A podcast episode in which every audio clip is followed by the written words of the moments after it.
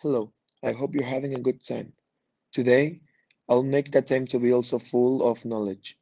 My name is Mauricio Villalobos, and today we'll talk about the First World War. Everything started before it actually started.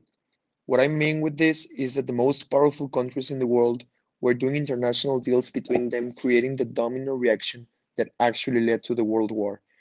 The main event that started the war was the assassination of the heir of Austria-Hungary. This person was killed by the Serbian killer, which made Serbia also responsible for the event.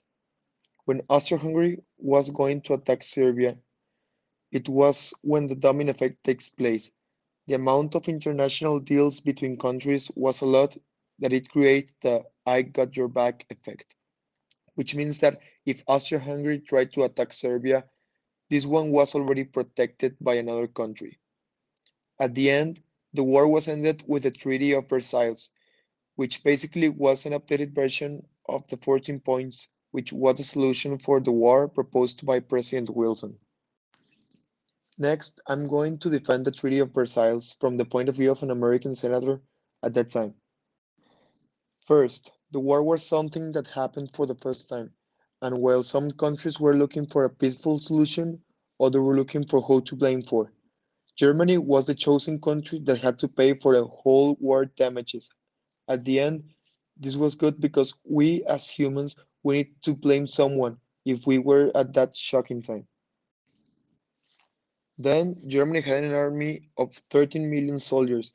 That was an excessive amount of people and why would someone have such big army if the main purpose of the armies to defend and only to defend their own country.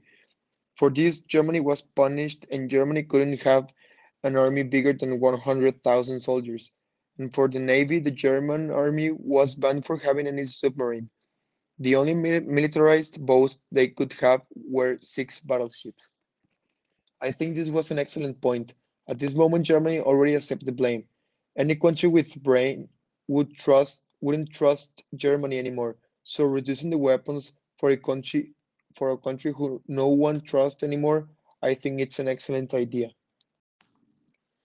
Last but not least, I think that the best point of the Treaty of Versailles is the creation of the League of Nations.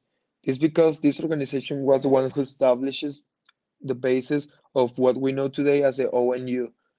Also, this was the way of how new international deals were going to be made.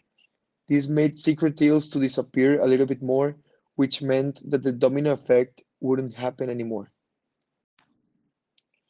In conclusion, I think that the Treaty of Versailles it's better because they have who to blame for. This could look like an unreasonable point, but a human being would always want someone to blame for. And in this case, the damages were really high. So this increased the desire of a country guilty for those crimes. It also makes a country to reduce its army into something that will look ridiculous besides the old army. And last but not least, it gives the basis of what we know today as the ONU.